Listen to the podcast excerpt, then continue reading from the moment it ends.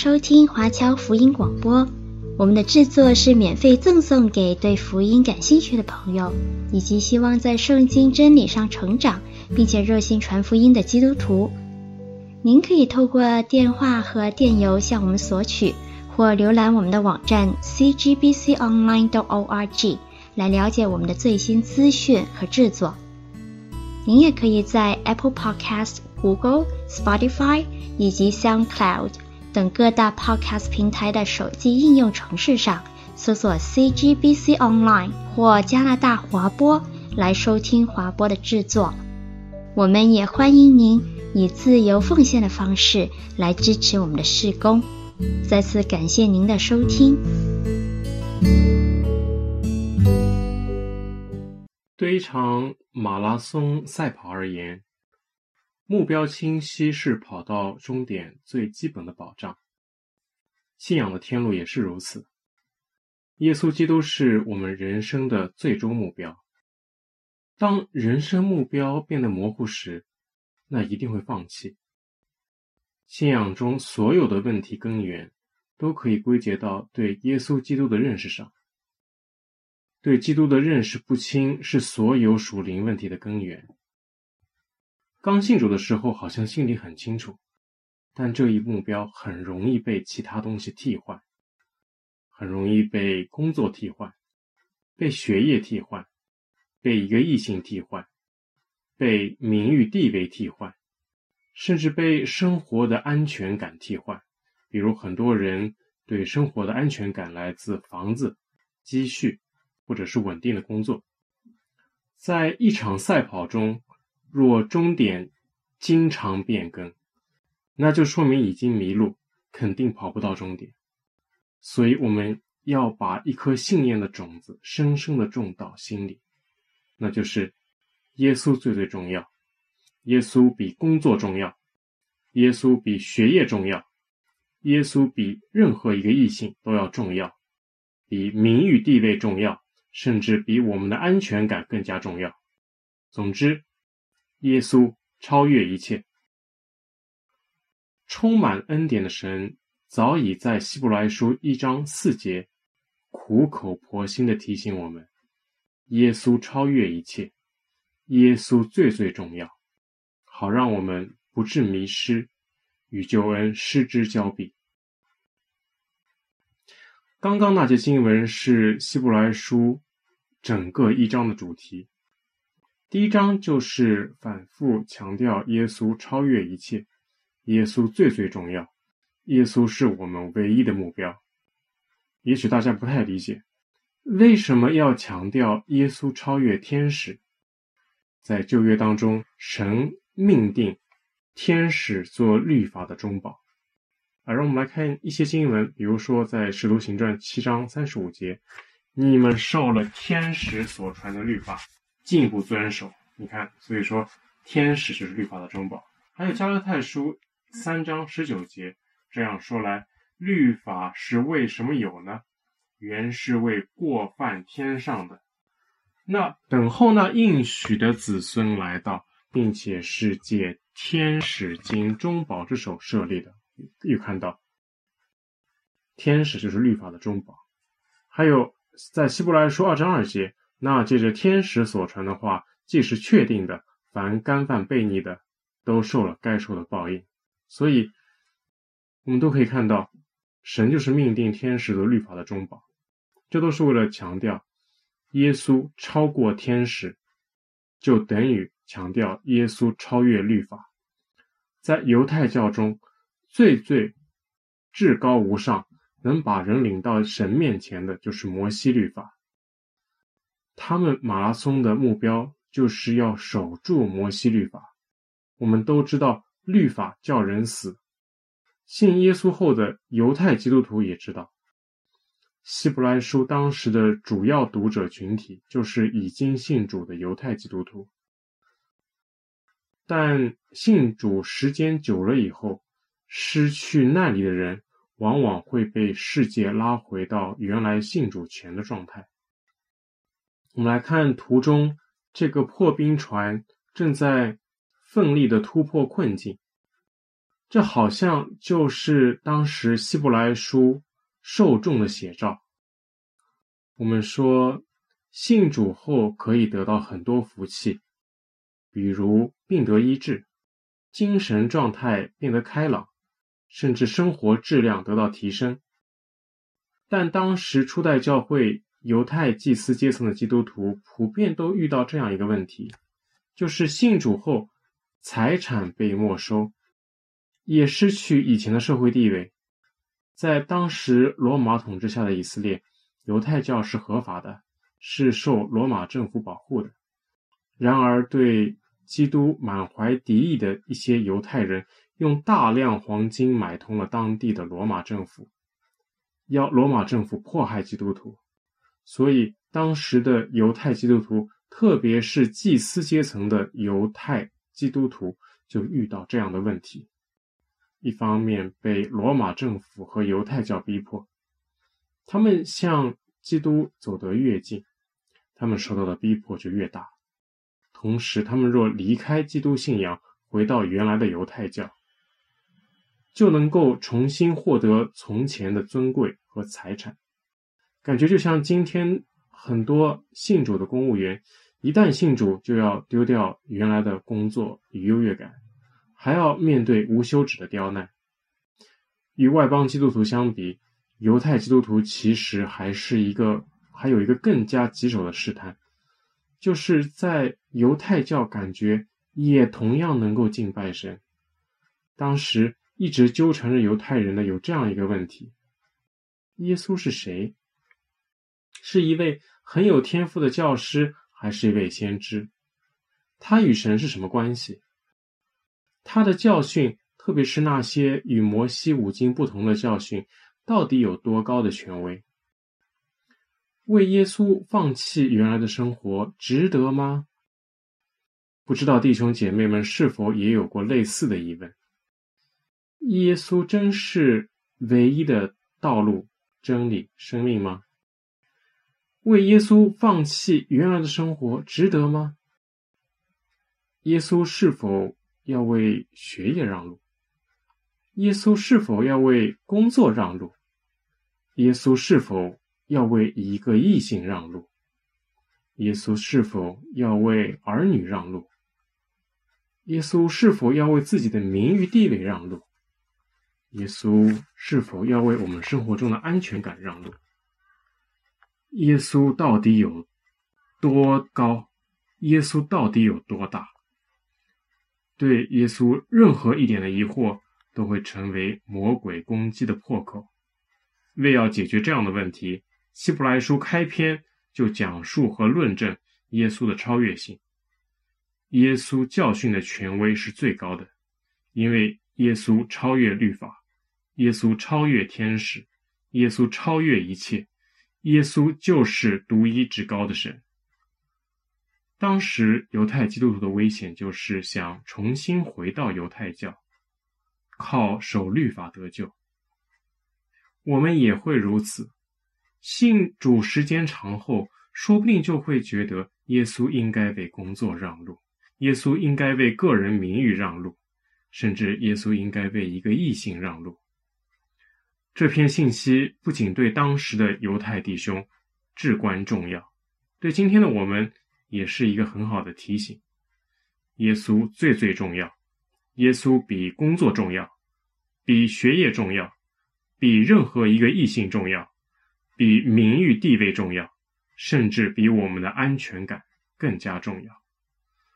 总之，耶稣超越一切。只有清楚这个唯一正确的人生目标后，才能不偏离正路。啊，让我们一起来学习希伯来书第一章，知道为何耶稣超越一切，耶稣最最重要，清晰我们的目标，不致迷失。因为希伯来书的第一受众都是犹太基督徒，他们都绝对承认旧约的权威和传统，所以接下来作者就通过旧约来论证。耶稣的超越性，我们来看一章一节到二节前半部分。神既在古时借着众先知多次多方的晓諭列祖，就在这末世借着他儿子晓諭我们。这里有处对比结构，神在古时对比就在这末世，借众先知对比借着他的儿子，小玉列祖对比小玉我们。这些对比就说明耶稣话语的权威相当于旧约先知。耶稣的话就是万军之耶和华的话，可见耶稣的话最最重要。耶稣的话超越一切。二节后半部分，又早已立他为承受万有的，也曾借着他创造诸世界。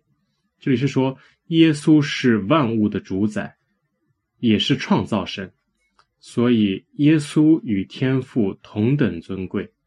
都和天父同等尊贵，可见耶稣最最之尊贵，超越一切。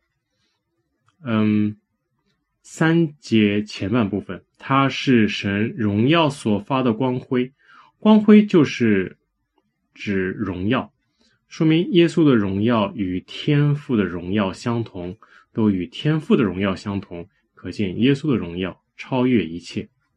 三节后半部分。是神本体的真相，说明耶稣的本质与天父的本质完全相同。本质不仅包含外表外貌，是其实是包含所有的深度特征。是说耶稣的一切一切与天父是完全相同的，可见耶稣的本质超越一切。所以又早已立他为。承受万有的，也曾借着他创造诸世界。他是神荣耀所发的光辉，是神本体的真相。呃，这里总体说的就是耶稣与天父同尊、同荣、同志。耶稣就是独一真神。耶稣当然是超越一切，最最重要，比工作、比家庭、比财富都要重要。只有耶稣才能给我们救赎。在三节的最后一部分说，常用他全能的命令托住万有，他洗净了人的罪，就坐在高天至大者的右边。这里，呃，常用他全能命令托住万有，是指耶稣是万有的维护者，耶稣的创造之功。他洗净了人的罪，是说明耶稣的救赎之功，就坐在高天至大者的者的右边。这里是说耶稣为了我们的益处做了大祭司。如果人觉得安全感来自房屋、钱财这样的物质保障，那更要知道耶稣是所有物质的源头。耶稣既然创造了世界，那他满足我们能活下去的物质需求是多容易，所以我们的安全感当然要放在耶稣身上。只要顺服主，他就能满足我们真正的需要。不过要注意，这需要与个人私欲无关。不但如此，也只有耶稣能救我们脱离神的愤怒。一个人即使挣得全世界，但脱离不了神的愤怒，那又有什么用？一章四节，他所承受的名，既比天使的名更尊贵，就远超过天使。这里，他所承受的名，指前面提到的耶稣与天父同尊、同荣、同质，而且还亲自做了我们的大祭司。天使只是受造物，所以作为造物主的耶稣远超天使。耶稣亲自为我们为我们的中保，也要强过任何其他的中保。中保就是在神面前说人的好话，替人求情，并且在人面前提醒人要顺服神，帮人脱离神的愤怒，促进人神关系，使之变得更加亲密。耶稣既离神最近，因为他就是神。耶稣也离人最近，因为他就是人，所以要中保，当然是耶稣。而天使又离神远，也离人远。可见耶稣这位中保超越一切中保，所以耶稣最最重要。呃，从第五节开始，就是要通过旧约的经文来论证一到四节的观点，用旧约经文来论证耶稣超越一切，耶稣最最重要，耶稣是我们唯一的目标，一定要牢牢的抓住耶稣。一章五节，所有的天使，神从来对哪一个说：“你是我的儿子，我今日生你。”又指着那一个说。我要做他的父，他要做我的子。在这里，你是我的儿子，我今日生你。引自诗篇第二篇第七节。为了更好的理解这段经文，我们来一起看一下诗篇第二篇。这篇诗篇主要讲述这样一个场景：神在地上设立一位君王。统管万邦万民，但万国并不臣服于这位君王。于是神亲自出面澄清，这位君王的权柄是出于神，而且这位君王是神的儿子，所有人都必须臣服于他。第一部分是一到三节，我们来看一下一到三节：外邦为什么争闹？万民为什么谋算虚妄的事？世上的君王一起起来，臣宰一同商议，要抵挡耶和华，并他的受膏者，说：我们要挣开他的捆绑，脱去他们的绳索。这里就交代了一个背景，整个诗篇的背景。这里好像是联合国正在开大会，各国政府不满意被这位地上的大君王管辖。商量如何反抗。我们再来看第二部分，四到六节。那坐在天上的必发笑，主必嗤笑他们。那时，他要在怒中责备他们，在烈怒中惊吓他们，说：“我已经立我的君在西安我的圣山上了。”这里是神开始发言，说明这位大君王的权柄是来自于神的。我们来看第三部分，第三部分是七到九节。受高者说：“我要传圣旨。耶和华曾对我说：‘你是我的儿子，我今日生你。你求我，我就将列国赐你为基业，将地将将地级赐你为田产。你必用铁杖打破他们，你必将他们如同。’”窑匠的瓦器摔碎。这里是大君王的发言，说明他与神之间的关系是父子关系，而且这父子关系不是干儿子、干老爸的之间的关系，而是我今日生你。这里的今日是指永恒中的今日，并不是一个特定的日期，因为耶稣没有起点。这里是说，列国和全地都是赐给这位永恒大君王的。最后一部分的总结在十到十二节。现在你们君王应当醒悟，你们世上的审判官该受管教，当存畏惧侍奉耶和华，又当存战兢而快乐。当以嘴亲子，恐怕他发怒，你们便在道中灭亡，因为他的怒气快要发作。凡投靠他的，都是有福的。这里的总结是说，所有人都要尊敬这位大君王，否则都要灭亡。地上的万邦万民可以是一个夸张的虚指，就是指许多国家。以色列在大卫和所罗门时期。曾经征服过周边许多小国，他们的武力使邻邦不得不屈服他们，所以这里地上的大君王是指大卫，或泛指大卫王的继承者。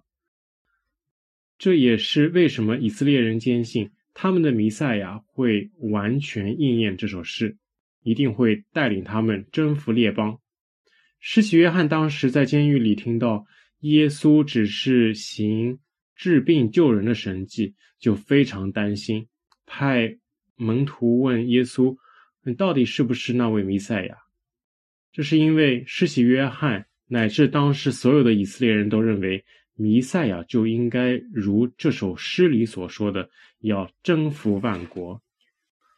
按照传统前千禧派的说法，耶稣再次降临后，会在地上统治万国一千年，就是千禧年，然后才是最后的审判。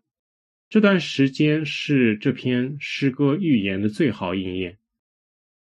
耶稣已经在圣殿中做主，但列国中中仍有悖逆的人。对信中没有信心的人而言，这首诗的引用太过牵强，根本无法证明耶稣是神子。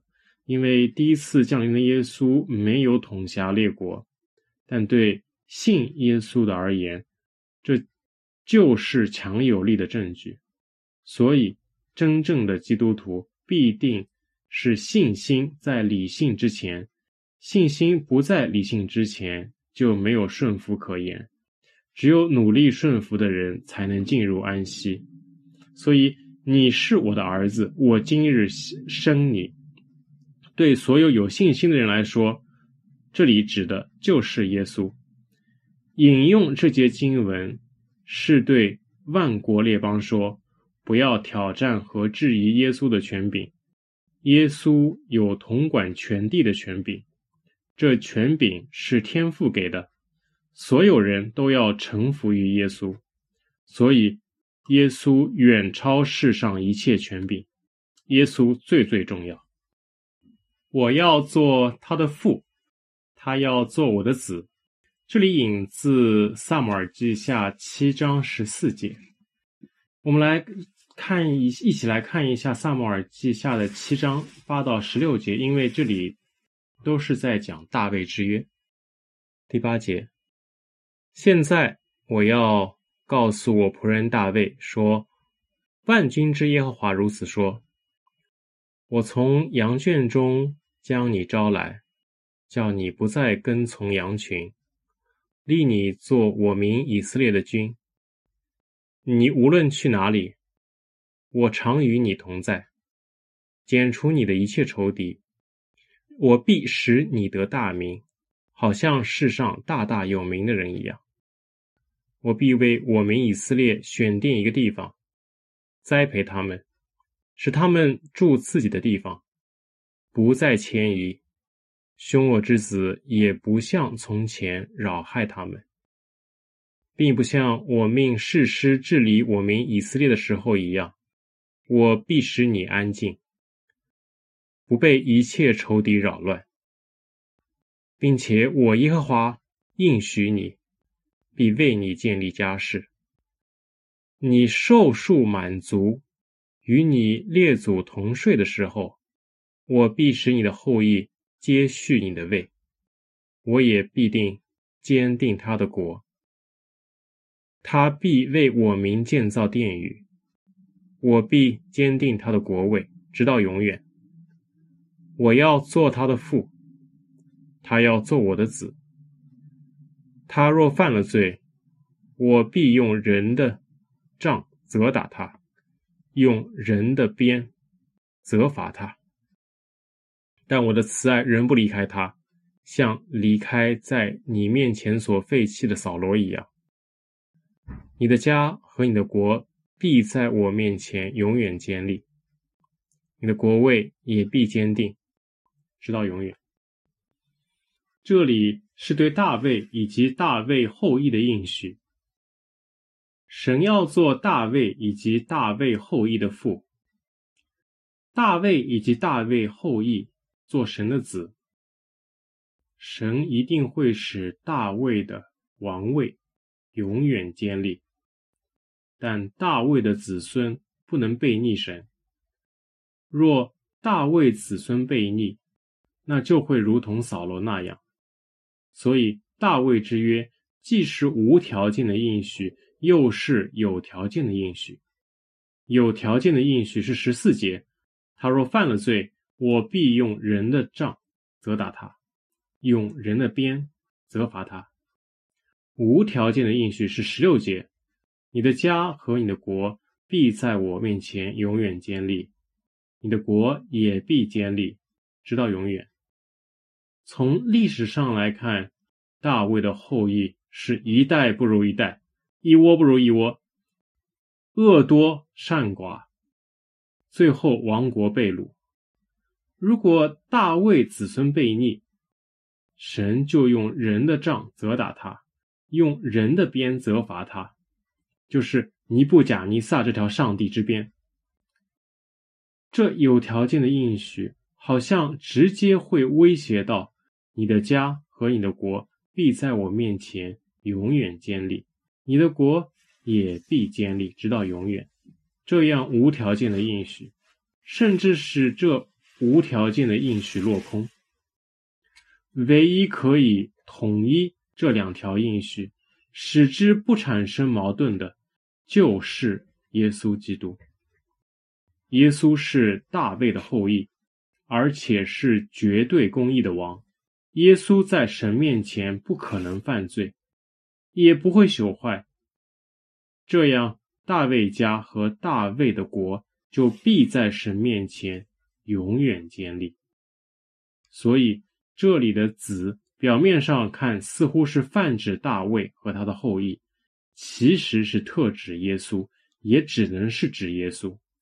否则，大卫之约在逻辑上就行不通。所以，从这节引用可以看出，耶稣就是神子，耶稣超越一切。再者，神使长子到世上来的时候，就说神的使者都要拜他。这里的希伯来书一章六节引用了诗篇第九十七篇第七节，我们来看。诗篇第九十七篇：耶和华作王，愿地快乐，愿众海岛欢喜。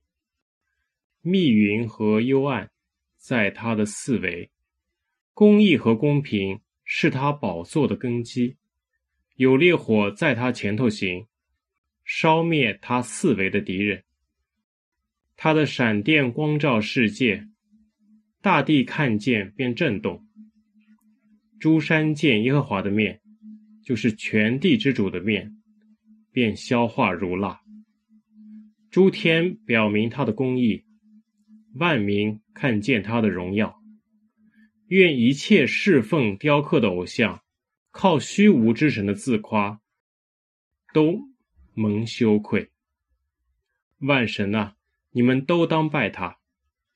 耶和华，西安听见你的判断。就欢喜，犹大的诚意也都快乐，因为你耶和华至高，超乎全地，你被尊崇，远超万神之上。你们爱耶和华的，都当恨恶罪恶。他保护圣民的性命，搭救他们脱离恶人的手，散布亮光是为义人，预备喜乐。是为正直人，你们义人当靠耶和华欢喜，称谢他可纪念的圣名。我们可以看到，整个诗篇九十七篇是对耶和华的颂赞与崇拜。万神呐、你们都当拜他。原来是针对耶和华而言，现在在希伯来书中是用在耶稣的身上。这样的引用说明，当敬拜耶稣，就如同敬拜万军之耶和华，如此就对应了前面第三节所说，他是神荣耀所发的光辉，说明耶稣具有与神完全相等的荣耀，耶稣的荣耀超越一切。一章七节，论到使者又说。神已分为使者，以火焰为仆役。这里是选自诗篇一百零四篇第四节，我们来看诗篇一百零四篇。我的心呐，你要称颂耶和华，耶和华我的神呐，你为至大，你为尊荣威严为衣服，披上亮光如披外袍，铺张穹苍如铺幔子，在水中立楼阁的栋梁，用云彩为车辇，借着风的翅膀而行，以风为使者，以火焰为仆役，将地立在根基上，使地永不动摇。你用生水遮盖地面，犹如衣裳；诸水高过山岭。你的斥责一发，水便奔逃；你的雷声一发，水便奔流。诸山升上，诸谷城下，称你为他所安定之地。你定了界限，使水不能过去，不再转回，遮盖地面。呃，整个一百零四篇其实是颂赞耶和华的创造之功。这里论到使者，这里的使者其实指的都是指天使，风与火焰都是有位格的仆役。这些天使虽然像风和火那样有威力。但他们仍旧是仆人，他们与耶稣神的儿子无法相比，所以耶稣远远超越天使，超越律法，耶稣最最重要。好，我们接下来看希伯来书一章的八到九节，论到子却说：“神啊，你的宝座是永永远远的，你的国权是正直的，你喜爱公义。”恨恶罪恶，所以神就是你的神，用喜乐油膏你，胜过高你的同伴。这里引用了诗篇第四十五篇六到七节。我们先来看一下诗篇四十五篇。我心里涌出美词，我论到我为王做的事，我的舌头是快手笔。你比世人更美，在你嘴里满有恩惠，所以神赐福给你，直到永远。大能者啊，愿你腰间佩刀，大有荣耀和威严，为真理、谦卑、公义，赫然坐车前往，无不得胜。你的右手必显明可畏的事，你的剑锋快，射中王敌之心。万民卧倒在你以下，神啊，你的宝座是永永远远的，你的国权是正直的，你喜爱公义，恨恶罪恶，所以神就是你的神，用喜乐油膏你，胜过高你的同伴。你的衣服都有没药、贵肉的香气。象牙宫中有丝弦乐器的声音，使你欢喜；有君王的女儿在你尊贵妇女之中，王后佩戴俄妃金饰，站在你右边。女子啊，你要听，要想，要侧耳而听，不要纪念你的名和你的父家。王就羡慕你的美貌，因为他是你的主，你当敬拜他。推罗的名。必来送礼，民中的富足人也必向你求恩。王女在宫里极其荣华，她的衣服是用金线绣的。她要穿锦绣的衣服，被引到王前，随从她的陪伴童女，也要被带到你面前。你们要欢喜快乐，被引导，他们要。进入王宫，你的子孙要接续你的列祖，你要立他们在全地作王。我必叫你的名被万代纪念，所以万民要永永远远称谢你。诗篇四十五篇是专门在皇家婚礼上诵读的一首诗篇。诗中歌颂一位在婚礼中的君王，诗中赞美这位君王满有恩惠，而且在战场上战功赫赫，就是射中王敌之心。不过，这首诗用来颂赞地上的君王是不合适的，因为在第三节中说到大能者，这是对神的特定称谓。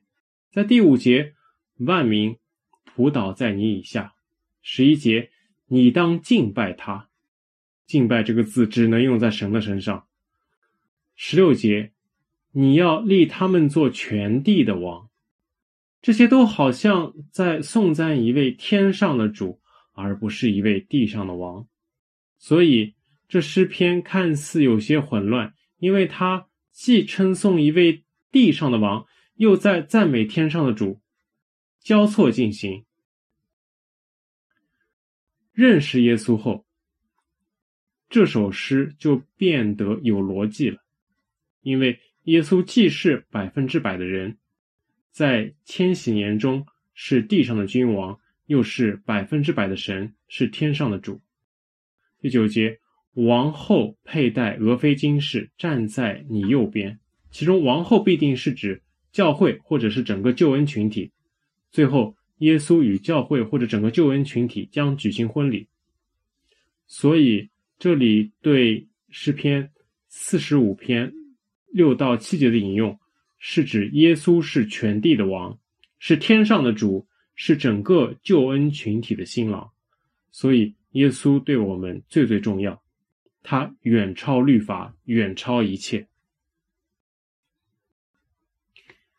一章十到十二节说，又说：“主啊，你起初立了地的根基，天也是你手所造的，天地都要灭没。”你却要长存，天地都要像衣服渐渐旧了。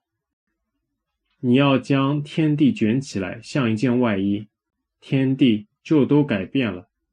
唯有你永不改变，你的年数没有穷尽。这里第十节是说耶稣创造世界，因为这里说你起初立了地的根基，天也是你手所造的。这里很明显是说到耶稣对世界的创造。第十一节是表示耶稣的永恒，连天地都要灭没，你却要长存，表明耶稣是永恒的。第十二节强调耶稣独立于时间和空间，永不改变，天地都要像外衣一样。但是耶稣的年数是没有穷尽的。所以在任何一点上，耶稣都要远超天使。所以耶稣的救恩比律法更美。我们也当越发郑重所听见的道理，恐怕我们随流失去。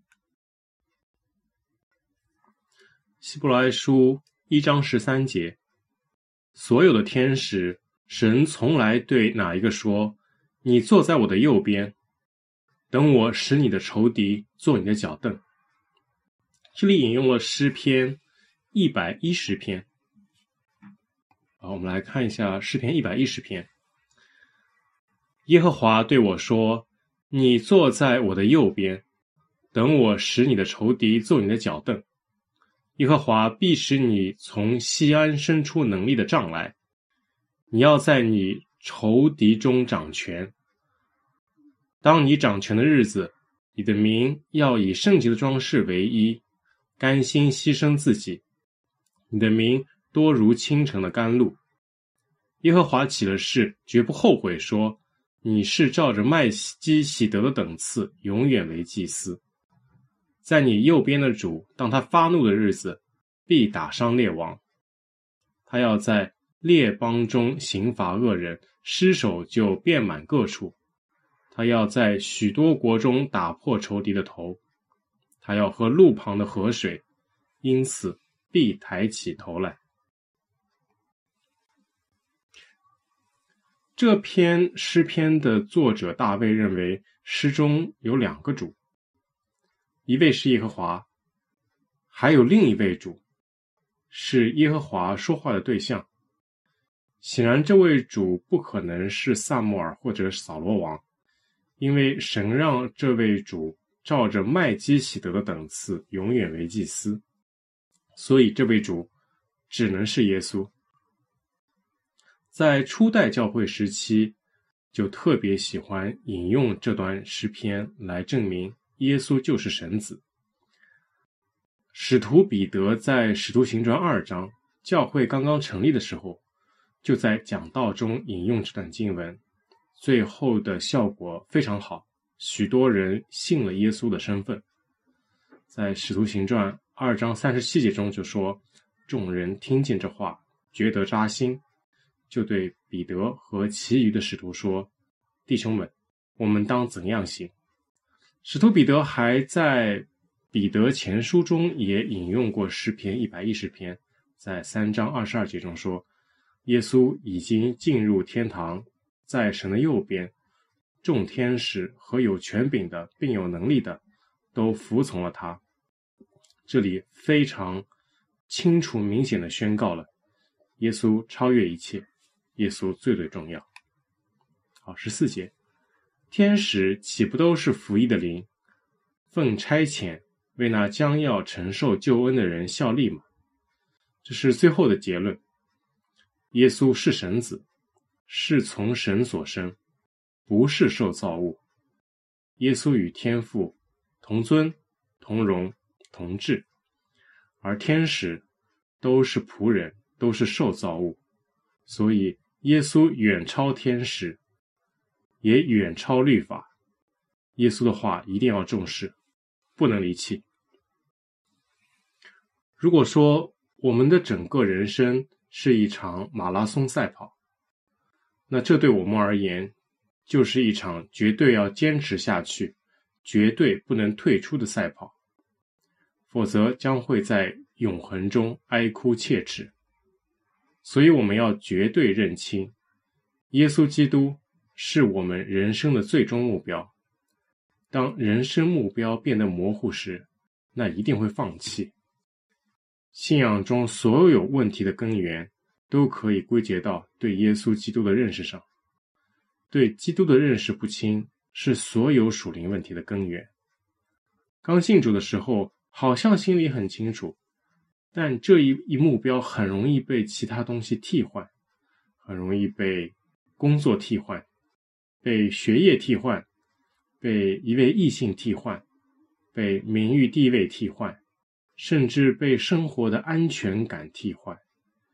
有人说，呃，养老啊，呃，不要指望儿女，呃，一切都是假的，只有手上握着房子才是真的。这就是把生活的安全感放在房子上。其实我们的生活都是耶稣在保守。回到赛跑上，一场赛跑中，若终点经常变更，那就说明已经迷路，肯定跑不到终点。所以我们要把一颗信念的种子深深地种在心里，那就是耶稣最最重要。耶稣比工作重要，比学业重要，比任何一位异性重要，比名誉地位重要，甚至比我们的安全感更重要。总之，耶稣超越一切。